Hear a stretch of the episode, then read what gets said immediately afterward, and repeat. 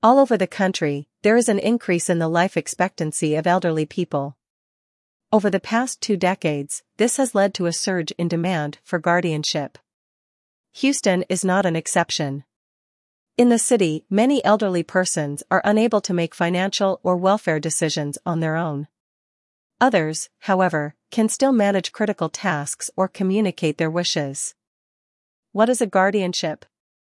Guardianship is the legal vehicle utilized to provide parents of children with special needs the ability to continue to make decisions for their child when the child transitions into adulthood. If you are the parent of a special needs child who is turning 18 soon, it is normal to worry about their future. You're likely thinking of what will happen once you pass. Who will care for them when you're not there? Types of guardianship in Texas. A court can establish different types of guardianships, such as guardianship for the person guardianship for the estate, or guardianship for both person and the estate. Guardianship of the person, this guardianship is designed to provide support for ward's physical, mental, social, educational, and psychological needs. Guardianship of an estate, this guardianship is designed to protect and manage the finances and assets of a ward. Guardianship of the person and the estate, a guardianship that is designed to protect and manage the financial, physical, educational, and psychological needs of wards. Minor guardianship, a guardianship of a child which may also include inheritance from the parents, such as real estate and life insurance.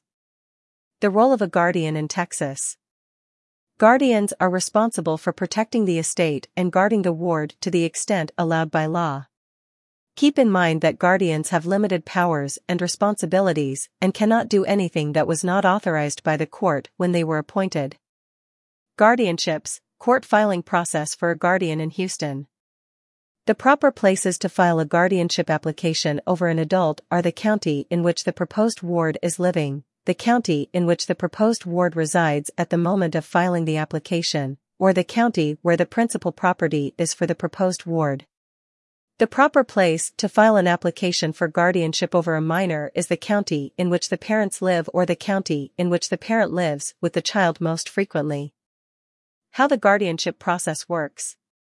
Whether dealing with a child with special needs turning 18 or an individual who lacks the capacity to designate a medical or statutory durable power of attorney, the process for obtaining guardianship is similar.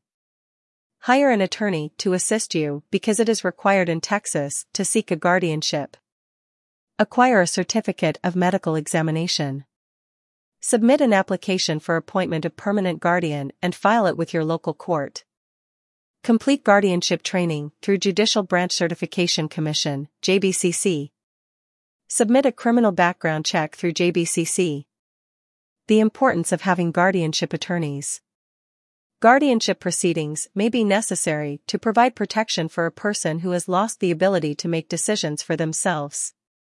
To navigate the steps involved in appointing a guardian for a child, it is crucial to hire a qualified attorney for guardianship.